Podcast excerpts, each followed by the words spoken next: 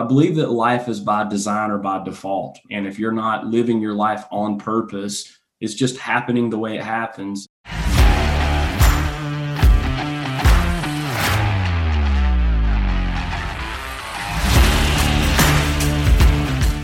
You're listening to Toolbox of the Trades, brought to you by Service Titan, a podcast for top service professionals where we interview leaders for their best tips and tricks of the trades.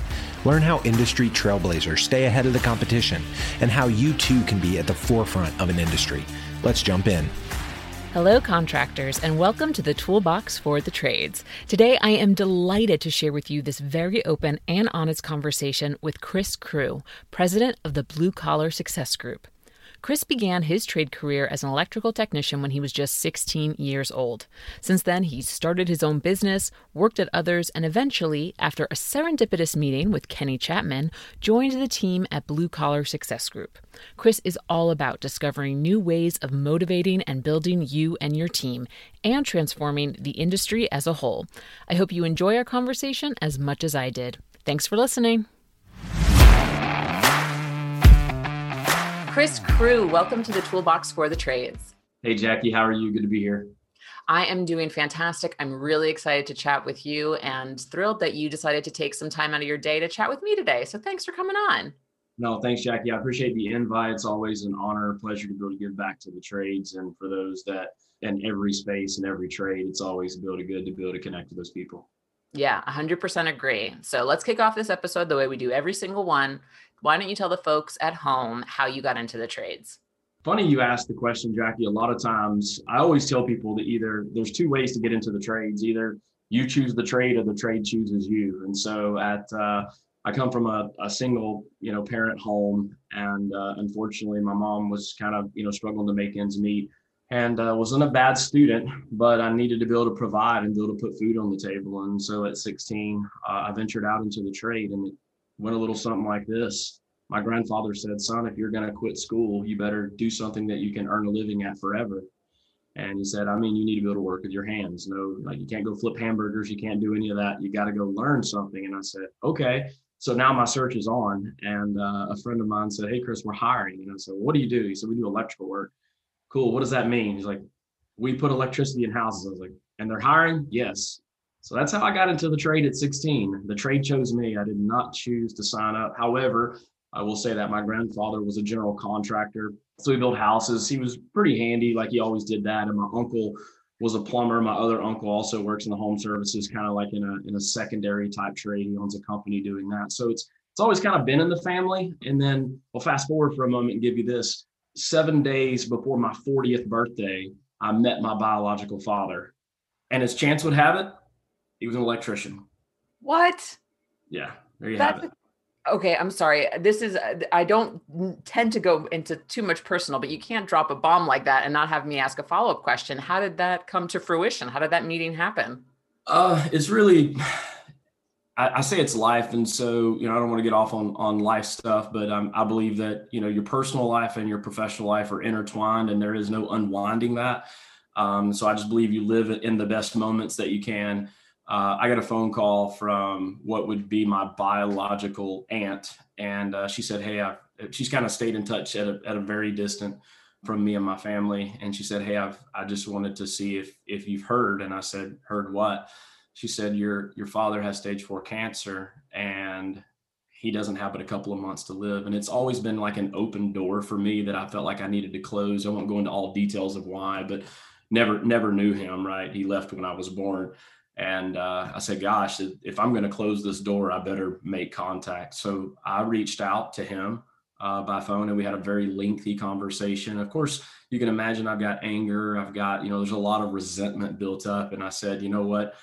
I can unload all of that or I can try to make the best of what we've got here. And um, it was a really long story. Short would be he wasn't doing well and we decided we we're going to meet. Come to find out, in 2008, I had moved to Florida and he reside he happened to reside in Orlando, Florida, as chance would have it. He left the hometown that I left and went to Orlando, Florida.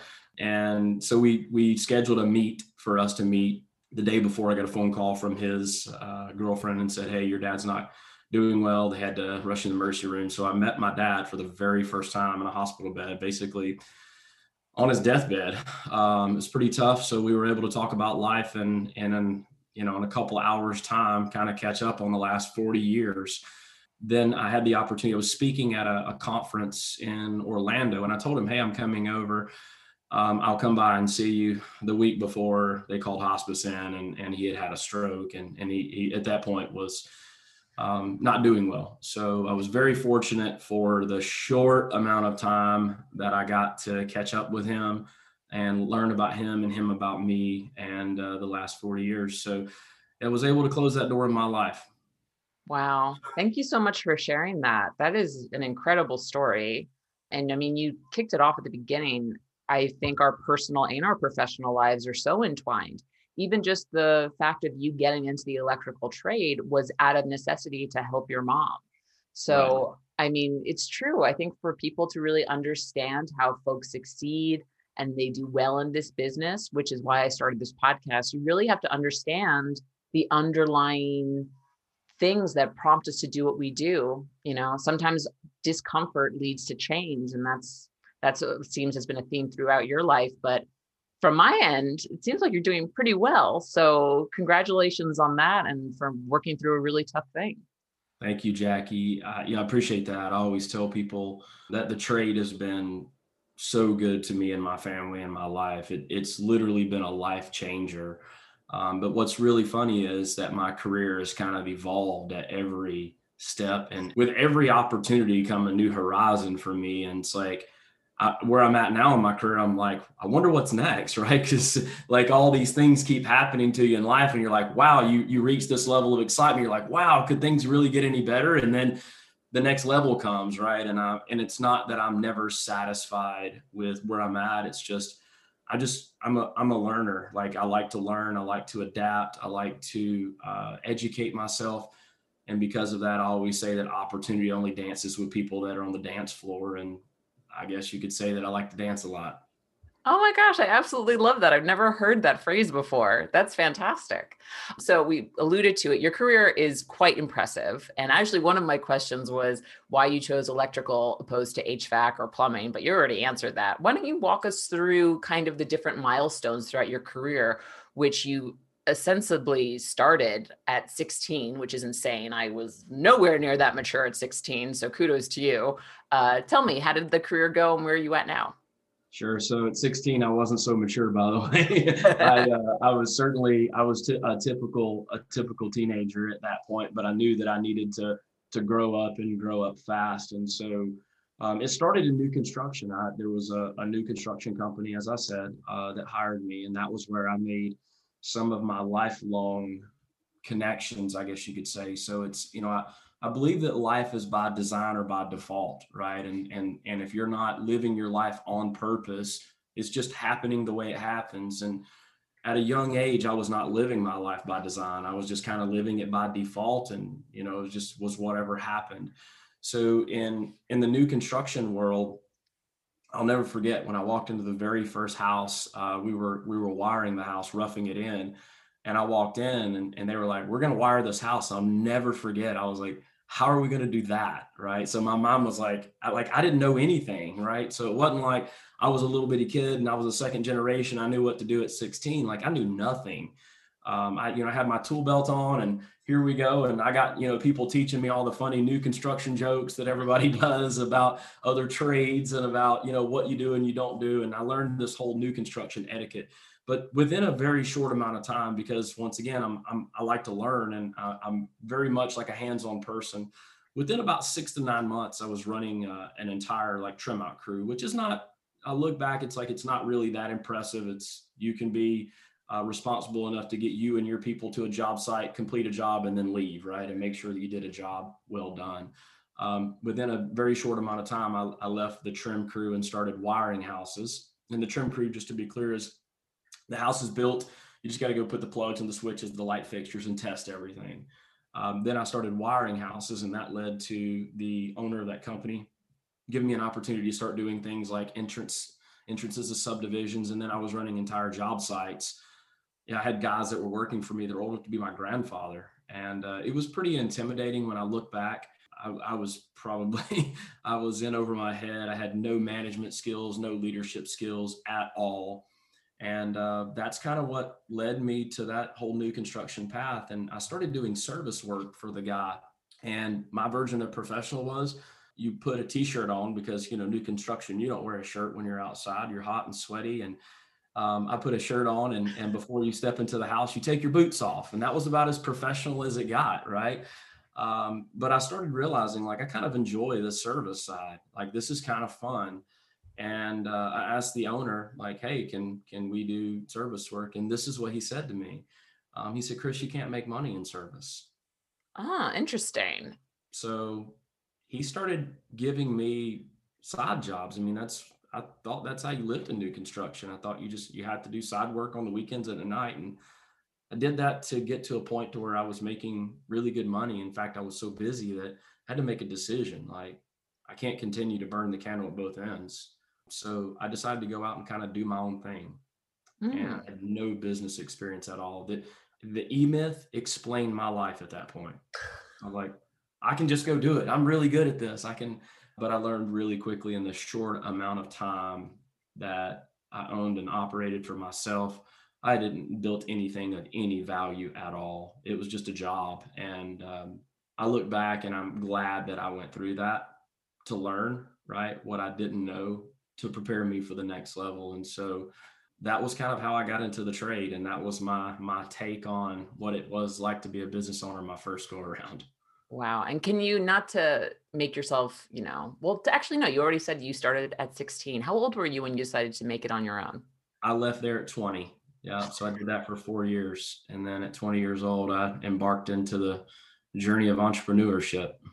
I want everyone listening to think about what they were doing at 20. And for me, it was certainly not that. So, again, giving you some credit where credit is due. Mm-hmm. Um, I want to talk more about where we went from after that first business, entrep- that first entrepreneur journey that you went on. I want to dig more into that. But before I do, there was something you mentioned that really piqued my interest, which was when you were working on these um, trim crews and you were working on job sites with guys that were old enough to be your grandfather. You were kind of like a teenage punk, so to speak. How did you even manage that weird hierarchical thing? Like, what was that experience like for you? Because you're not old at all. Like, this was, you know, within when was this? Like the early 2000s, late late 90s, something like that. Yeah, yeah late 90s. Yeah, for sure. How did um, you manage that?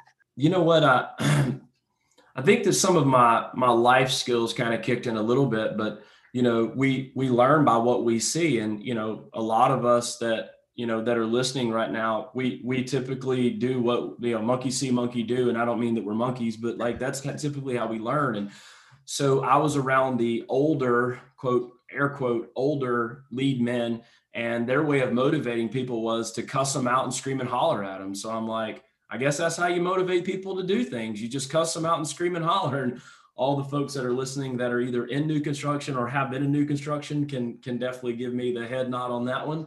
Uh, but that was what happened, and I, I started realizing like this just isn't. I don't want to be treated that way. I'll, I'll, stop treating people that way. And so I think that was a little bit of a pivot moment.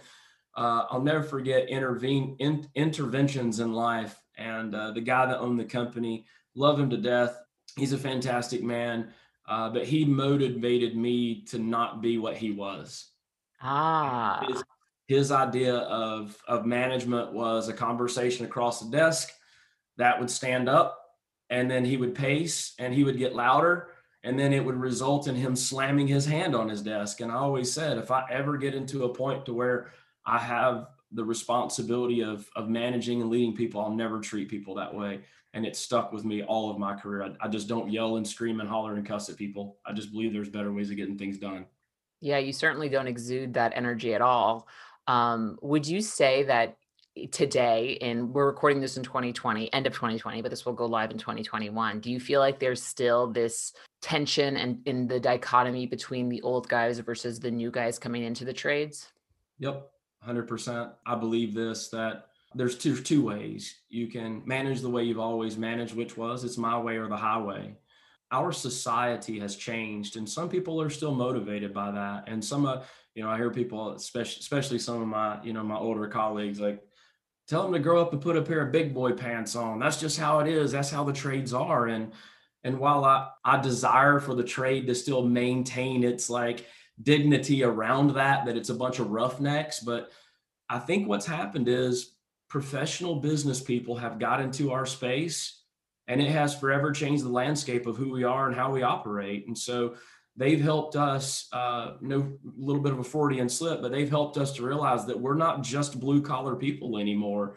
We're blue collar people in a white collar world. Now we still work with our hands, but you know, the old blue collar, white collar mentality, the us and them mentality, that's slowly starting to fade away. Yeah, 100%. I want to dig into that more, but let's continue on your your professional journey. So 20, you decided I'm good at this. Let me do this on my own. How did that work for you? Uh, not so good. not so good. Uh, people tell you to get into business so you can create a lifelong of wealth and you know entertainment. And what they don't tell you is is very much you know the concept of there. There's two skill sets. There's the business skill set, and then there's the trade skill set. And I've seen people be good at one and not the other and be successful. And I was on flips on both. Like you don't have to have trade experience to be good at the, in this industry. If you have good business experience, you can hire the people for the skill set that you lack, and the same is true on the other. Typically, though, owners struggle to embrace the fact that they're not good at business, right? Because once again, you know, we we're tradespeople, and because we're tradespeople, we don't need we don't need somebody outside of our industry telling us how to run our business and what to do. But it, it just it it evolved and so here's what here's what happened i owned a paycheck that's all i owned i did not own a business and mm. you know some of us are okay with that um, and there's nothing wrong with owning a paycheck but that's not freedom yeah and i think that's what people commonly think they're getting when they decide to go it on their own, so to speak, but they don't actually have the, I don't want to say the business sense, but they don't necessarily have the business foundation to really grow and scale and build an asset that's going to reward them later on in life. Exactly. Got it. So you started on your own, you owned a paycheck, and then where did you go from there? Because I know you got the million dollar award for producing 1.4 million in revenue at the start of your career as a tech. So I imagine that when you went in on your own, you, that didn't go as well as you wanted. So you went to another contractor. Was that more service focused? Um, so when I let me go full circle. So at my very first stop in my electrical career, um, I told you I made connections that are lifelong connections. And one of the one of the people that was a, a team member of that company was an apprentice, but he and I made a really good connection. It wasn't like, hey, we stayed connected and stayed buds the whole time. Like we didn't call each other all the time, but we knew each other and see each other in public. In 2000, I'll go 2004. This 2004, this happened. Um, I was eating at a restaurant and I stepped out in the parking lot and here is this person and I'm like, hey, how are you doing? I called his name Jason. Hey, Jason, how you doing, man? Good. Doing really good, man. How things going? He's like, oh man, I'm working. I'm like, what are you up to these days? So he starts telling me that what he's up to, and I'm I'm super impressed. Right there were there were people that came from the company that I worked for that several of us went on to be very quite successful. Right, have a good success track record. So he says to me all this stuff, and he's like, "What are you up to?" You know, my pride and ego. Oh, ah, you know, I'm on business and I this and that. And he said, "Man, I sure would love if you'd come to work. What come to work for me? We could use somebody like you." And my pride got in the way. I was like, "Nah, I'm good." But then he started talking about things like vacation, benefits, all the stuff that I didn't have that I envied. And I said, you know what? It probably is worth the conversation. And I went and interviewed. And that was in uh, October of 2004. I interviewed with, uh, at that time, was the largest electrical service company in the Atlanta in the Atlanta market. And I interviewed, and I'll never forget. I left there and said, "This is going to be one of the best things that ever happened in my life." And I went back. I basically sold off everything that I could sell. Everybody that worked for me, I got them jobs with people that I knew in the industry, and I winded it up. And I walked away and didn't know a penny, but didn't make a penny. And it was satisfactory to me to close that chapter of my life.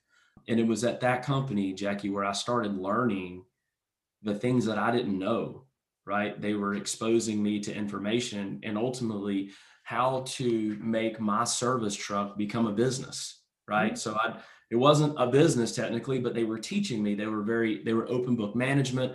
And, you know, once again, I'm a lifelong learner. I'm going to learn and adapt. And I didn't know anything about selling. I never sold anything before in my life, right? I, I, I tried to sell cancer insurance, and let me just go ahead and say that that's tough.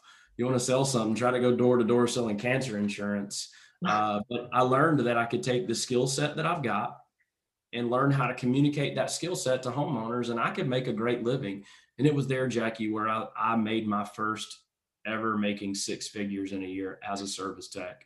And that was in, by the way, that was January the 3rd in 2005. January 3rd, 2005 was my first day at that company. And my life would never be the same without that. Um, the gentleman who owned the company uh, recently passed away.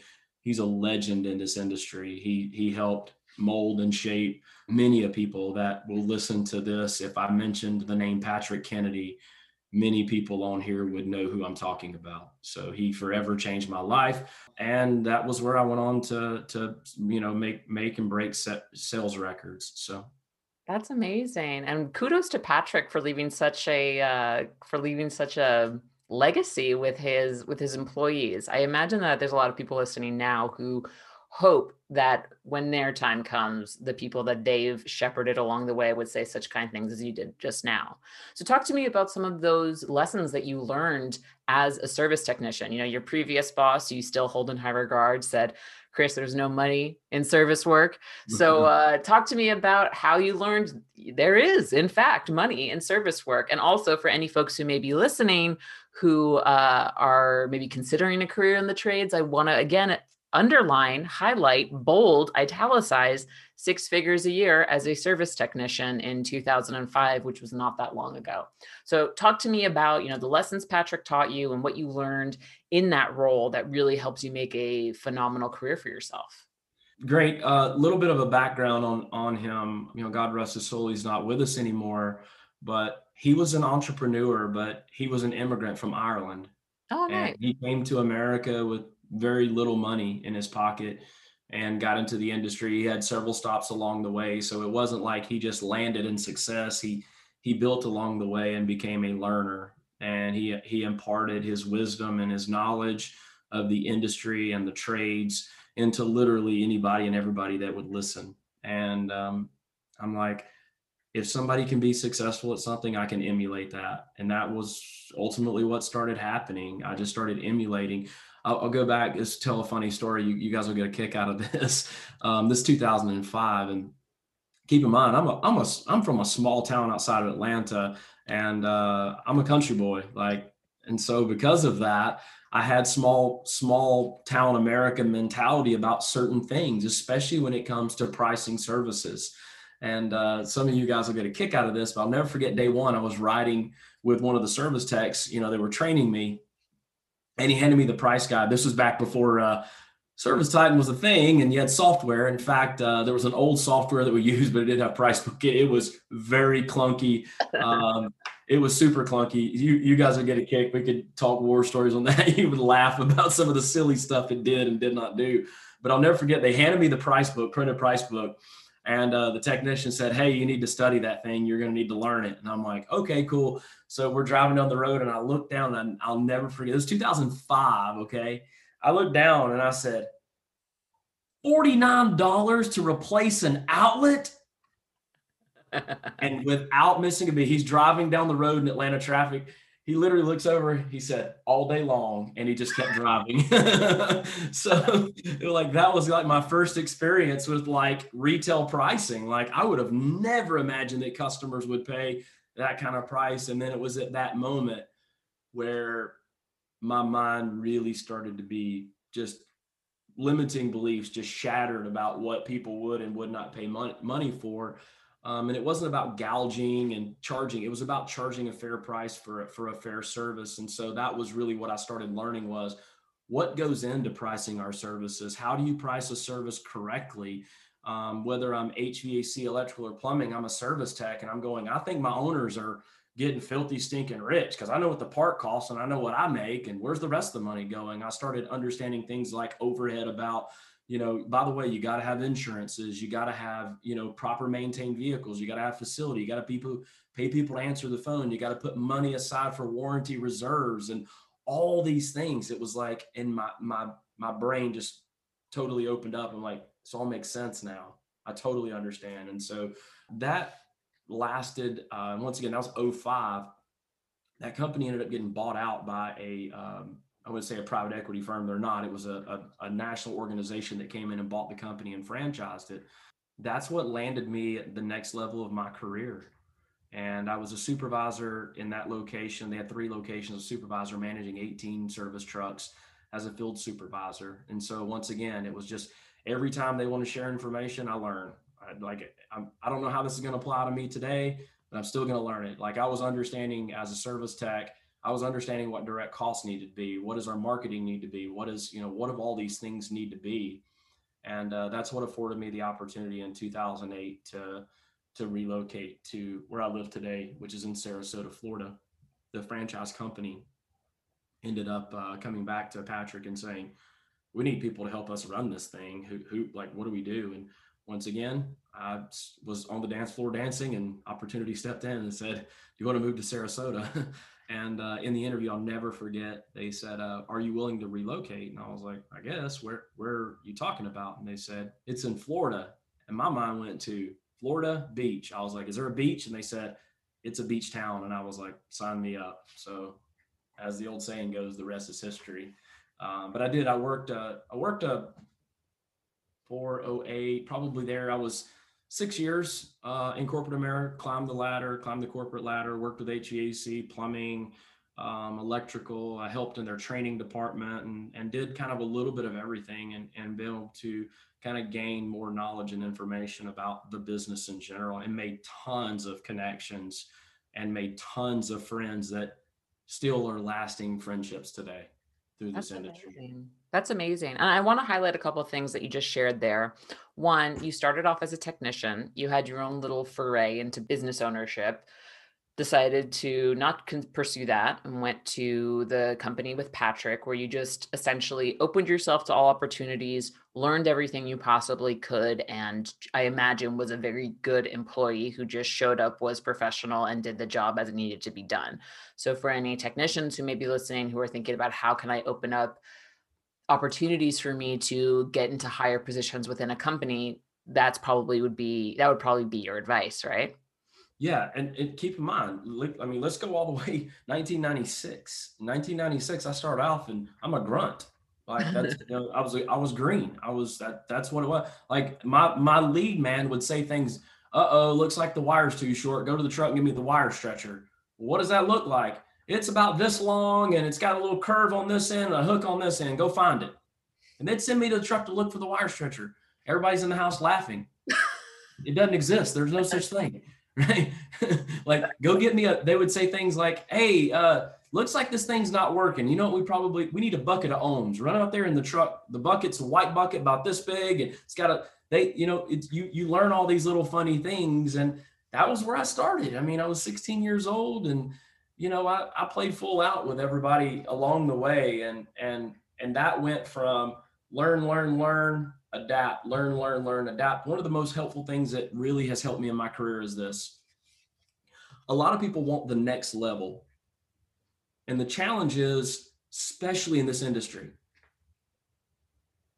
business owners typically promote from the ranks.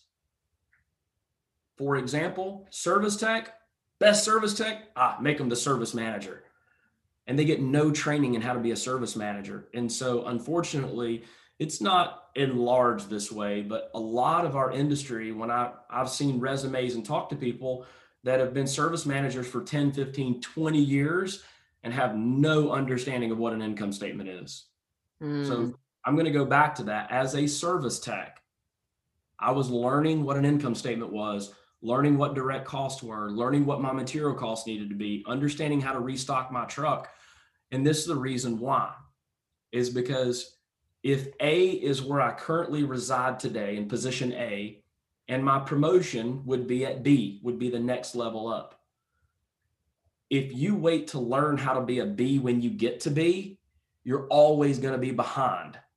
Mm. If you hmm. learn what it takes to be a B while you're at A, when you get to B, you're going to always beat out the competition that are in your space. And I don't mean competition like other companies in your market. I'm talking about inside your personal growth. you always have to learn the next level at the previous level. And when you do that, you will far exceed those in your position. Little piece of advice there. No, that's a fantastic piece of advice that I got. I got. I got tingles from that. That's that gave me something to think about. So thank you for that, Chris. Awesome. Um, let's talk a little bit about because you eventually got into a space where you were climbing the corporate ladder. You did a lot of training, which really goes back to the work that you do today at Blue Collar. Um, before we do, I do want to go a little bit back to you having that sticker shock about 49 to replace an outlet. How did you transform your mindset to start selling your services in a way that allowed you to be incredibly profitable as an electrical service tech? It didn't happen overnight. Let me just say that. So it wasn't just like a switch flipped and I was like, okay, it is what it is. I need I need to understand. What's that? Switch flipped. Yeah, exactly. Right. right. No, no pun intended.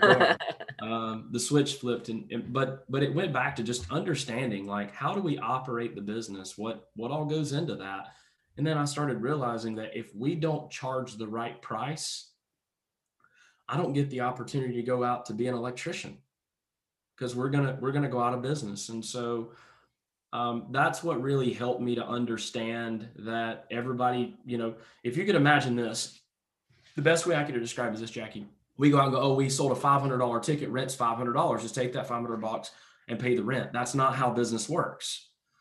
Every single dollar that comes into the business gets divided into what what would we would refer to as income statement line items or buckets, if you would. So a certain amount of that dollar goes to uh, pay for your facilities certain part goes to pay for your vehicles certain part of that goes to play pay uh, employee expenses another part's going to go to pay for marketing another part goes to pay for direct cost and then what's left over is the profit right? So i really started understanding mentally what that meant and and quite frankly if i wanted to make a good living i've got to charge for that. Like and that's where a lot of technicians get hung up is their self value is not there. Mm-hmm. And I'm mm. saying this for every technician that's on the line. No, this is no knock on other industries at all. But when I think about people that go get four, six, and eight year degrees and they're doctors, they still practice medicine. Like everything's not a guaranteed. And this industry, we don't practice. When we practice, people die, people lose property, right? So you know when we're when we're really good at this trade and and and i didn't just get it overnight. Like i had to be in the field and learn and all my years of sweating and and and being freezing to death and do it all that's why i charge i'm i'm worth every penny that i charge. And so if you take nothing away from this interview it's that you're worth more than you realize I absolutely love that. And the same goes for HVAC, plumbing, and uh, as well as the other industries that Service Titan serves chimney, water treatment, all this stuff. This is uh, life and death matters in a lot of cases, and technicians need to value themselves more. So yeah. talk to me as you as you kind of got into the training space and you started training other uh, technicians. What are some of the key things that owners who are listening now or service managers who are listening now field supervisors, what should they really be thinking about as they look to shape and train their their uh, workforce into something that represents their brand in an effective way and is turning their technicians into not only good workers but also mindful businessmen and women i'll say? Wow jackie that's a that's a really tough one but let me let me take a stab at that and let me see if this makes sense. Number one shut out all the noise. Everybody, and, and look, my, my company uh, today uh, that I'm the president of, the Blue Collar Success Group, we are a training and coaching organization. So, you know, for those that are listening, don't think, oh, this guy is, is you know, telling everybody don't don't listen. I, I'm saying this: vet out who the right fit for your company is, right? And it doesn't mean that as an organization that you have to have all the answers solicit outside opinions and perspective, but make sure they pass the litmus test. And for me, Jackie, the litmus test is not they've been training for 20 years of their career. Right? Because the challenge is my is if they've been training for 20, that means what they're doing is outdated. They haven't been in the industry, like actively working with people and, and understanding what. So, so if, if I'm an owner or a technician today, my question is, where am I going to get my information from? Because the reality is, you can get to where you want to get a lot faster if you'll start listening to people. Hmm. Now, that doesn't mean that you have to listen and apply everything you hear. I kind of feel like it's a little bit of a buffet mentality where, and please, I'm not a buffet guy, by the way. I, am totally grossed out by buffets. you need to know about this. Um, I'm a I'm a germaphobe, and by the way, we are recording this in 2020. Prior to March of 2020, I was a germaphobe before then, anyway. So, um, like I, anyways, I don't want to get off of that. Um, but but training is like a buffet, right? So there might be things that are on the buffet that I don't like, but it doesn't mean I won't eat. And a lot of times people go, "Oh, I don't like it when they say this or do this, or that's not comfortable for me." The most important thing that you can understand to, to be able to help and to grow is find something that you are comfortable with and stick to it. I see a lot of technicians try to bounce from, oh, I listened to this guy, and then all of a sudden this this this company or this this trainer will say something I don't like or I don't agree with, and then I throw everything I've ever learned from them away and try to learn something new again. Hmm. Like it, it's a toolbox, and you're going to have to take a little bit from here, a little bit from there, and kind of put together and learn how to be comfortable in what you do. Mm. But I'm I'm really big on making sure that it's tested and proven, not just ideas, right? So like I, I think about some of the the most well-known quote salespeople in the world, while we can learn from those people and learn communication skills from them, it doesn't necessarily translate directly into our industry. So we have to have the knowledge to go, that won't work because of this, but if I do this, it will work. Like there's a lot of great sales books that are out there that are not from our industries at all that have really good advice in them, really good processes inside of them. And so when I go back to like, how did I learn? Well, I took what they were teaching me and then I didn't just take it at that. I started going, getting more training outside of the industries and, and reading books going, how does this apply to me? Mm. So I hope that does that does that help answer the question that you had about like what should I do? yeah. Well, like as I'm thinking about owners who are trying to figure out what their training program looks like, it sounds like one they have to identify who they are as a company you know what differentiates them from their competition how do they want to stand out and then finding a program that fits their workforce in a way that represents their brand um, but then also being open to pulling things from different trainers, from different programs, and finding something that works for them. And you also mentioned something that I can test and apply. Like you don't have to apply everything, but when you do apply, you have to test. So can you talk a little bit more about that? Uh, it's funny, and, and I'll, I'll say this verbatim. When I was coming up in the trade, um, I was trying to emulate successful people. Let me go back and say that because success leaves clues right? Success will always leave clues behind, right? If you really study successful people. So I didn't look at other technicians in my space. You know, I get the opportunity to travel and I'm speaking on stages in front of technicians. I'll never, I, I just told this story like last week. I was telling some, I'll never forget the very first time I ever spoke on stage. I was a service tech. Mm-hmm. Um, and I went to a conference and they put me on stage on a panel. I was nervous. I was so nervous and I was chewing gum and someone passed me a note from the floor that said spit your gum out and i went and i swallowed it um, and they were basically giving me coaching mm-hmm. here's where i take that whether i like the person that's teaching or not if i'm willing to listen they'll say things that i can agree with mm-hmm. and if mm. they said to me and I, i've said this in the past if they told me chris all I do is I knock on the door. When the customer opens the door, I do a little spin and I go, ta da. And if they were a top salesperson and that's what they were doing, now I'm being very, very extreme. Like, obviously, that is not the case, but quit trying to discredit what other people are doing to be successful and just start mimicking that. Hmm. Like that, like nobody has new tricks in this industry of how to sell, how to how to run a call better. Like nobody has anything new. And if they do, run for the hills. It's a lie. Like sales is one of the oldest professions. It's all about how we how do we go about making it happen, right? And so that might be new, but the actual tech, you know, technical sale, like nothing's changing. Okay, cool. So now we're selling from iPads versus a piece of paper. The same the same logic still applies. Like nothing changed.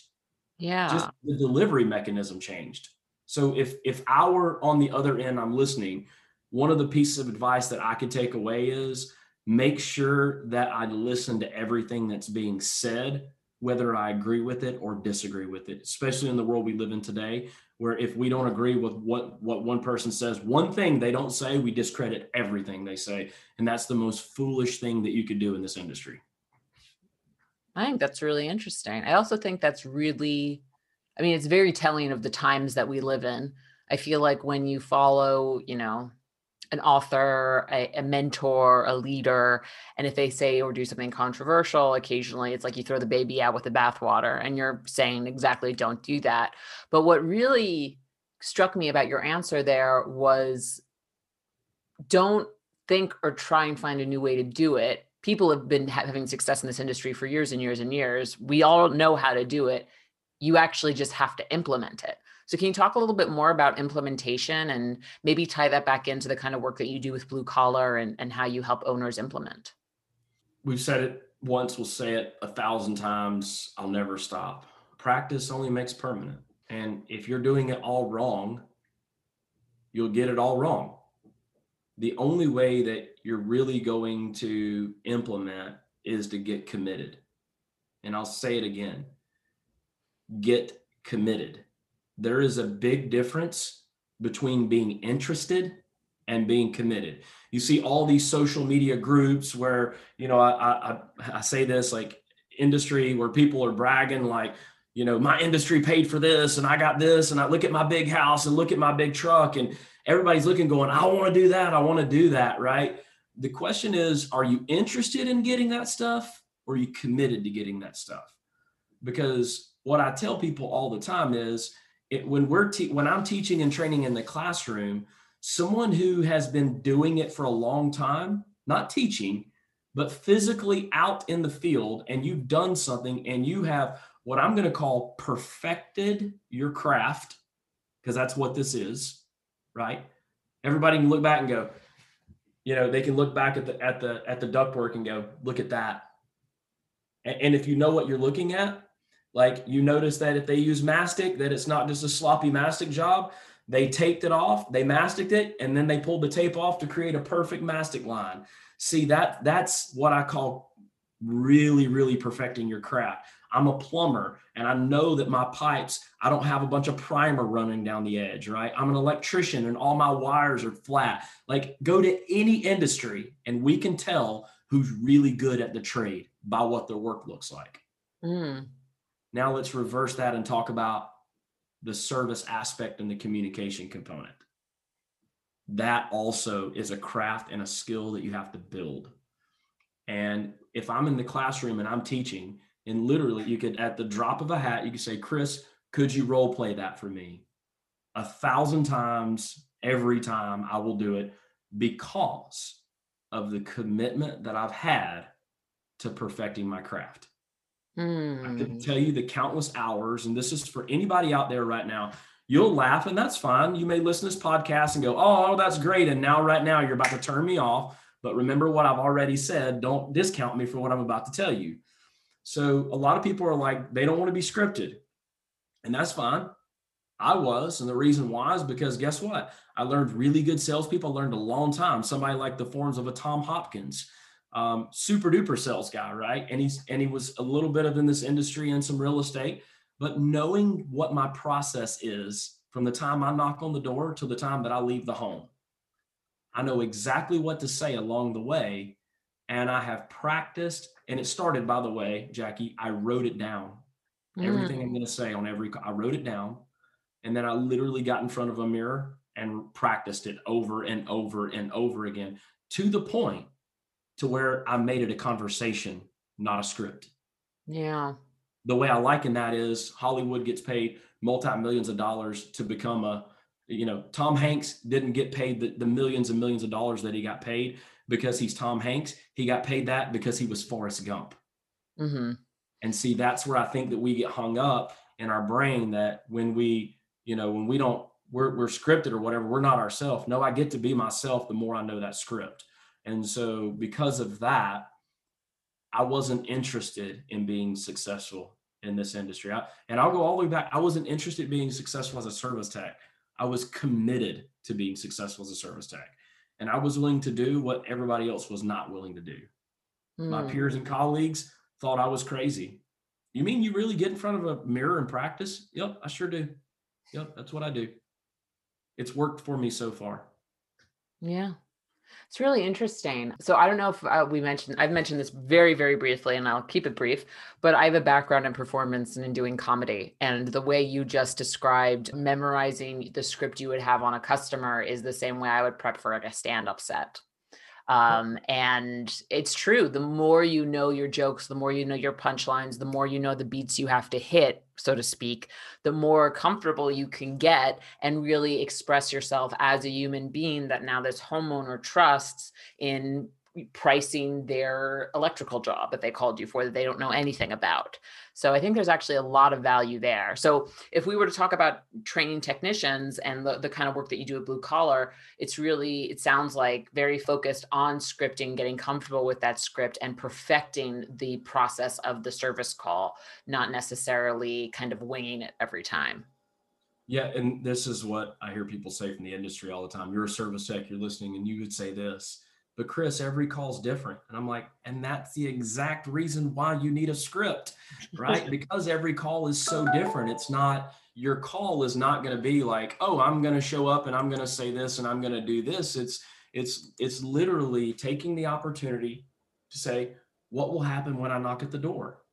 I'm, they're going to knock on the door, they're going to open. And by the way, you have no idea who's going to open the door. You don't know if a dog's going to come running out. You don't know, like, you don't know all of that. So now you can be prepared for what is different versus what's the same hmm. right? What is the same? I know that I, when i show up i've got to you know meet and greet the customer. I know that i've got to set forth some level of an agenda however you're trained to do that. You got to set some level of agenda and communicate what they're going to what you're going to do. You've got to communicate price. You've got to tell them you know you got to ask for the sale. You got to do all the key things that make that happen because i know this has never happened to anybody where, oh, I don't know, you're right into the middle of about to present and you're sitting with a homeowner and the spouse walks in in the middle of your presentation.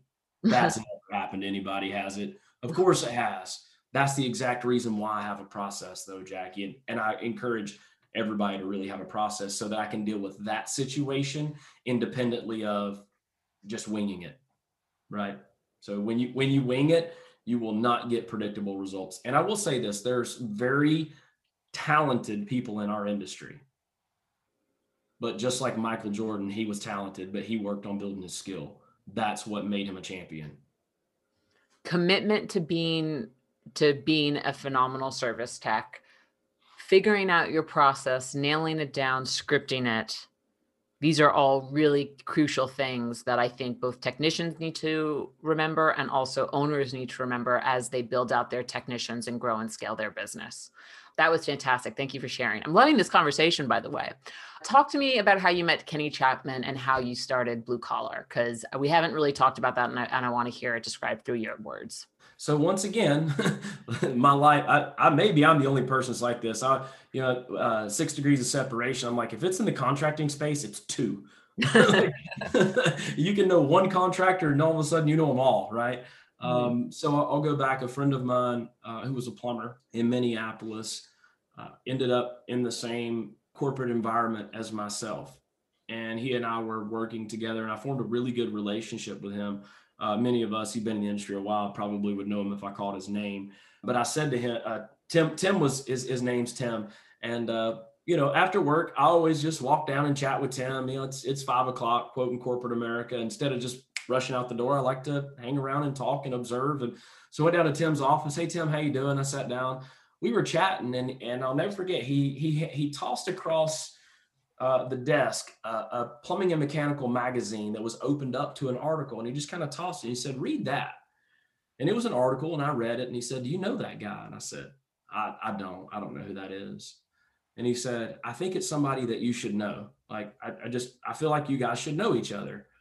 That was 2010, call it 2010, 2011, 2016 another friend, uh, plumber friend of mine. Um, if I called his name, people probably know him too. Uh, and I know I say that a lot. Why? Because two degrees of separation contracting. Uh, Tab and I were at the beach one day and we were in the water, you know, just chilling, doing what you normally do on the weekends. And he said, you know what? It just came up in conversation. He says, I got somebody I think that you need to meet. And I said, okay, who is it? And he said, Kenny Chapman. And I went all the way back to 2010. And I went, Tim McGuire said, I need to know Kenny Chapman too. And I said, I think the world's trying to tell me something. And I'm not trying to get all philosophical and whatever your beliefs are, I'm not trying to tap in and, and wreck your limiting beliefs regarding how the world works and conspires for you on your behalf. Um, but I will tell you, life has conspired on my behalf to, to provide me what I put out into the universe. And I said, you're the second person in my life that said I need to know who Kenny Chapman is, and I think that I need to take action on that. Kenny lives in Phoenix, Arizona, and I live in Sarasota. It's not necessarily a drive down the street. So he said, Well, we're actually, Kenny's teaching a class next month in Tampa, and uh, I think you guys should meet. At this time, I, I owned and operated. I didn't I owned and operated in, a, in an electrical service business. And I was like, Yeah, okay, all right, we'll meet we met at uh, at a World of Beards. They were having an event up by the Tampa airport, little like meet and greet outside the hotel.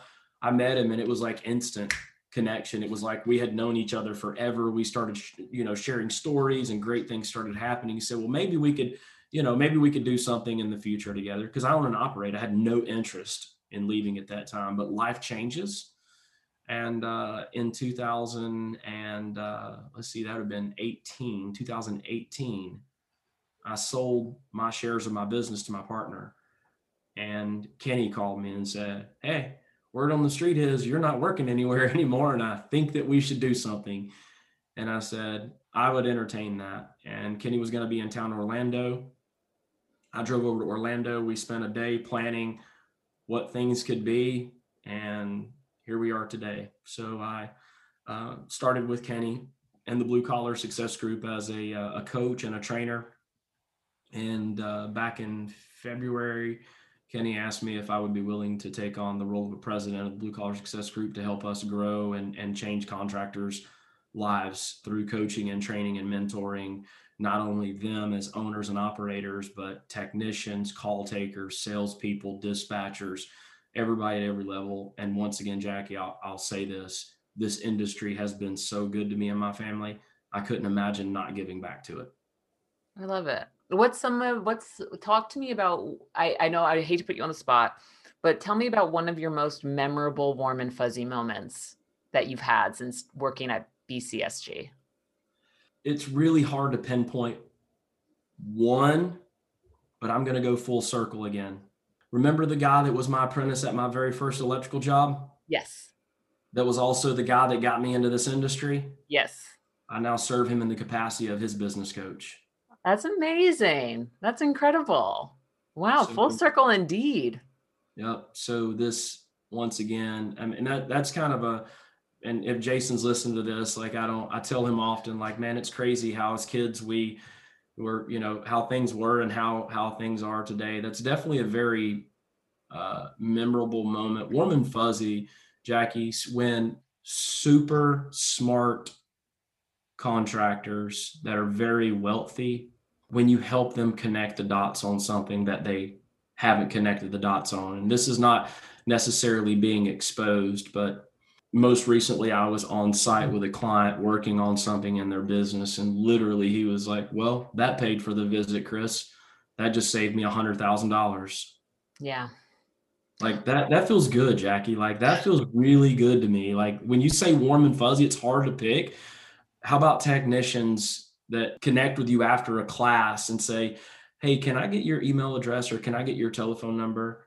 And then six months, nine months down the road, they text you and say, Hey, I don't know if you remember me or not, but I was the one that, and that, and I'll remember and say, I just want to let you know you changed my life forever.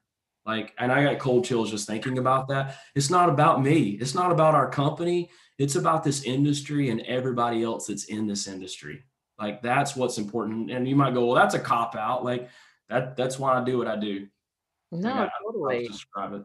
I mean, that's how you and I originally got introduced is because you actually help service. You don't work for Service Titan in any capacity. You do have clients who use Service Titan, but you actually helped us build our electrical price book, which is a pro feature that um, our clients can choose to purchase if they're electricians. Was that all also about just helping the industry as a whole? Yep, sure was.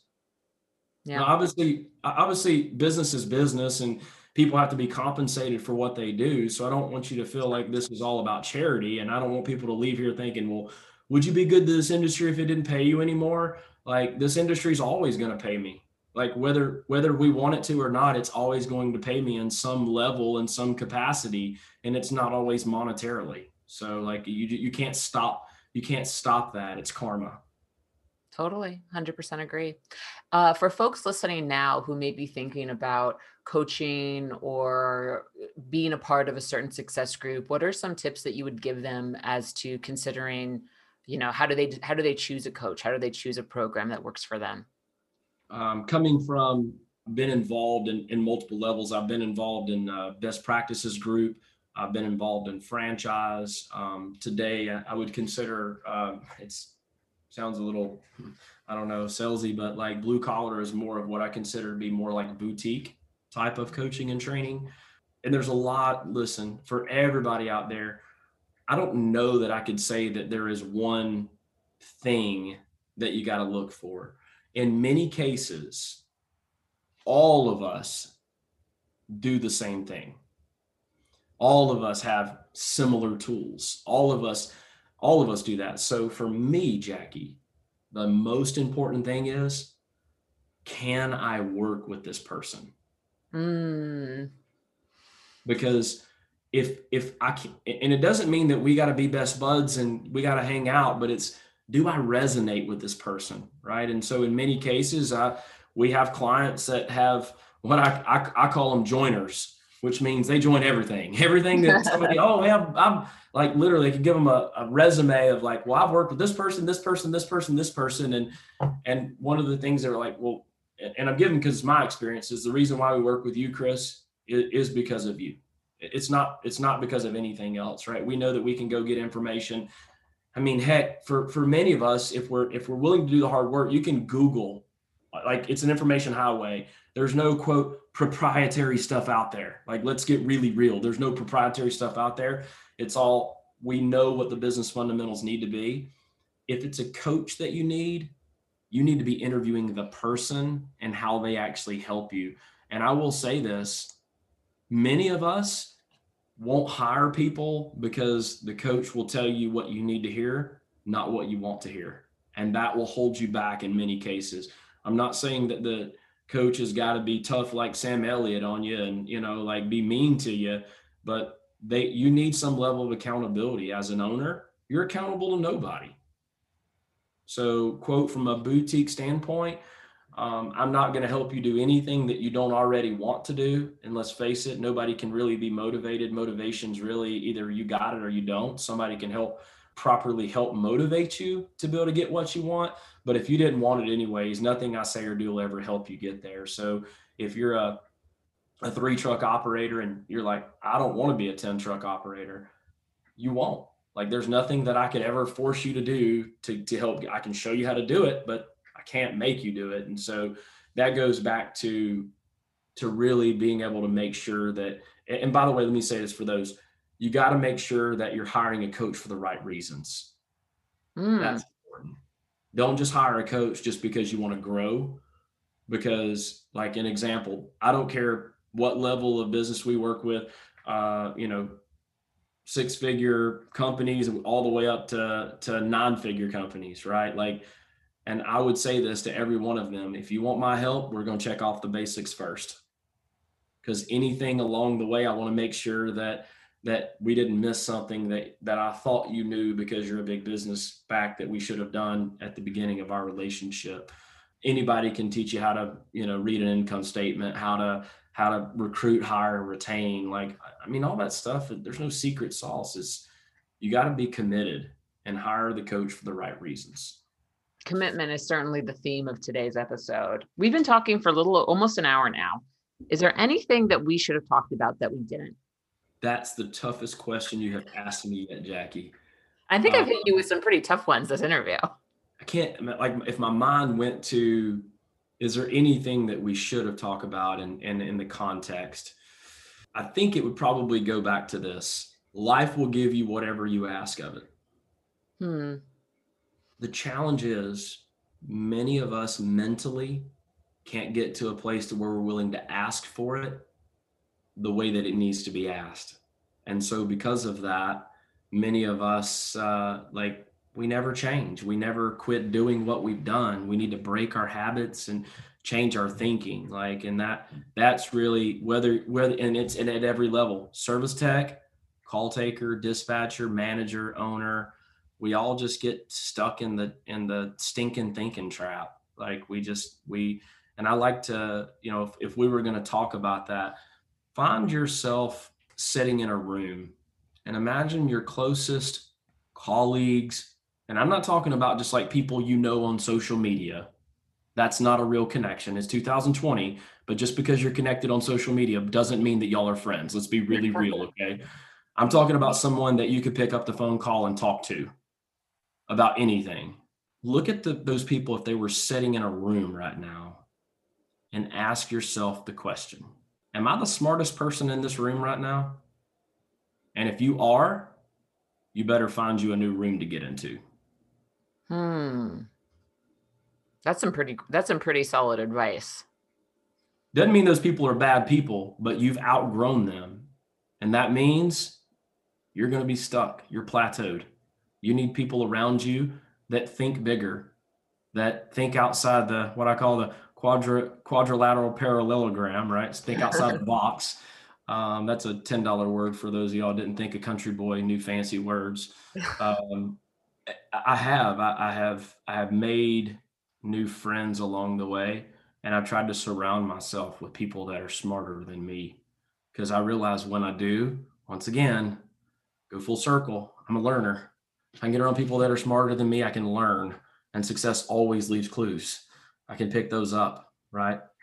So if there was anything that we didn't talk about today that we should, it's you should examine your peers that are around you. And I'm not saying like put them through the ringer and, and judging them. It's just if I'm not where I want to be in my life, I first got to look inward and ask myself the questions. Am I committed? Number one. Number two, am I around the right people to help me get to where I want to go?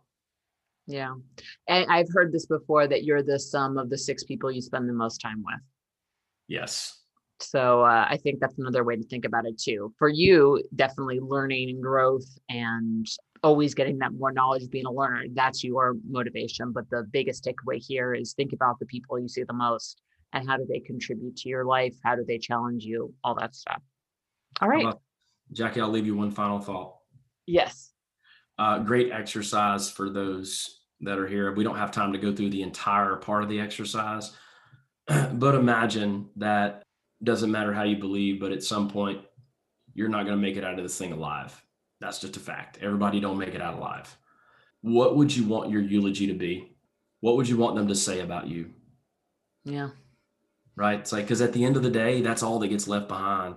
All the money, all the fortune, all the fame, all that gets left behind. But once that stuff's gone, you won't be remembered by it anymore you'll be remembered by the experiences that you created and and the connections that you made along the way.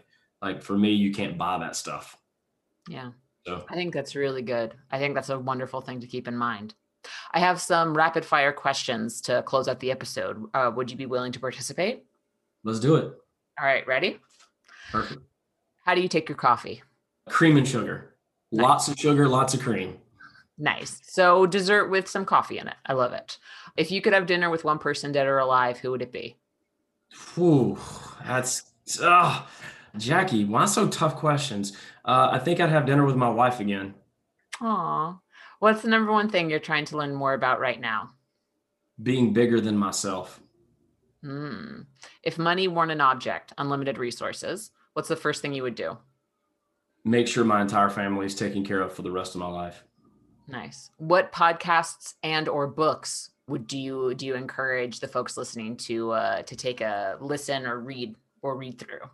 Oh, this is this may be telling, Jackie. I've I like podcasts for learning, but I also like podcasts for mindless no thinking. So two, I'll, give you two then really quick. Uh, two podcasts. Number one is Ed Mylett. That's my learning one. And then uh, the Duddy B Show, which is a, a rock reggae band out of California uh, called the Dirty Heads. But uh, they tell funny stories about their being on the road. And if I could recommend a book right now, this is the one I'm reading right now. It is uh, by Kenny Chapman. It's The Six Dimensions of Change 2.0. Nice. I, have seen the Dirty Heads in concert, by the way. They're great. One of my favorite bands. They're super fun. Um, what's the number one thing every contractor should do to run a successful business? Recruit and hire the best people in the industry. Yep. Easier said than done for sure. But uh, we're certainly trying to solve that issue for everyone here at Service Titan but yeah, Chris, I want to thank you so much for for taking the time and chatting with me. Um, I know that we've worked together before. We have an awesome webinar that you did that will link to the page this podcast will live on. Thank you so much. I really enjoyed this conversation. It was great to get to know you more. Thank you, Jackie. It was a pleasure. Uh, gosh, I hope I didn't embarrass myself or anybody that listens to this later on says, "Wow, I can't believe he said that." no, you're actually really funny. Uh, thank you so much, Chris. I'll talk to you soon. Thank you, Jackie. It was a pleasure. Thank you. Hey, Toolbox listeners, did you enjoy our chat with Chris? Well, good news because there's more where that came from. Go to servicetitan.com slash crew to check out three tools to grow a profitable electrical business. An on-demand webinar I did with Chris a few months ago, filled with simple and easy tips on how to increase efficiencies at your business. Again, that's servicetitan.com slash crew. C-R-E-W. Ever wonder how much your business is worth? So many owners ask that question and have no idea where to turn for an answer. In just a few clicks, Service Titan's new Service Business Valuation Calculator can give you an easy and free estimate of the current value of your business. Whether you're thinking about selling your company or looking to track growth, check it out now. Visit servicetitan.com slash value. Again, that's servicetitan.com slash value. See how much your business is worth today. Are you looking for a resource to help you build an extraordinary service company? Well, then look no further than Service Titan's Contractor Playbook. We designed this free all in one resource authored by the industry's greatest minds to help you set your company up for success. Learn best practices from marketing to new and existing customers, how to drive your company's culture, providing excellent customer service, and more. Just go to servicetitan.com slash getplaybook to access the free digital guide. That's servicetitan.com slash getplaybook.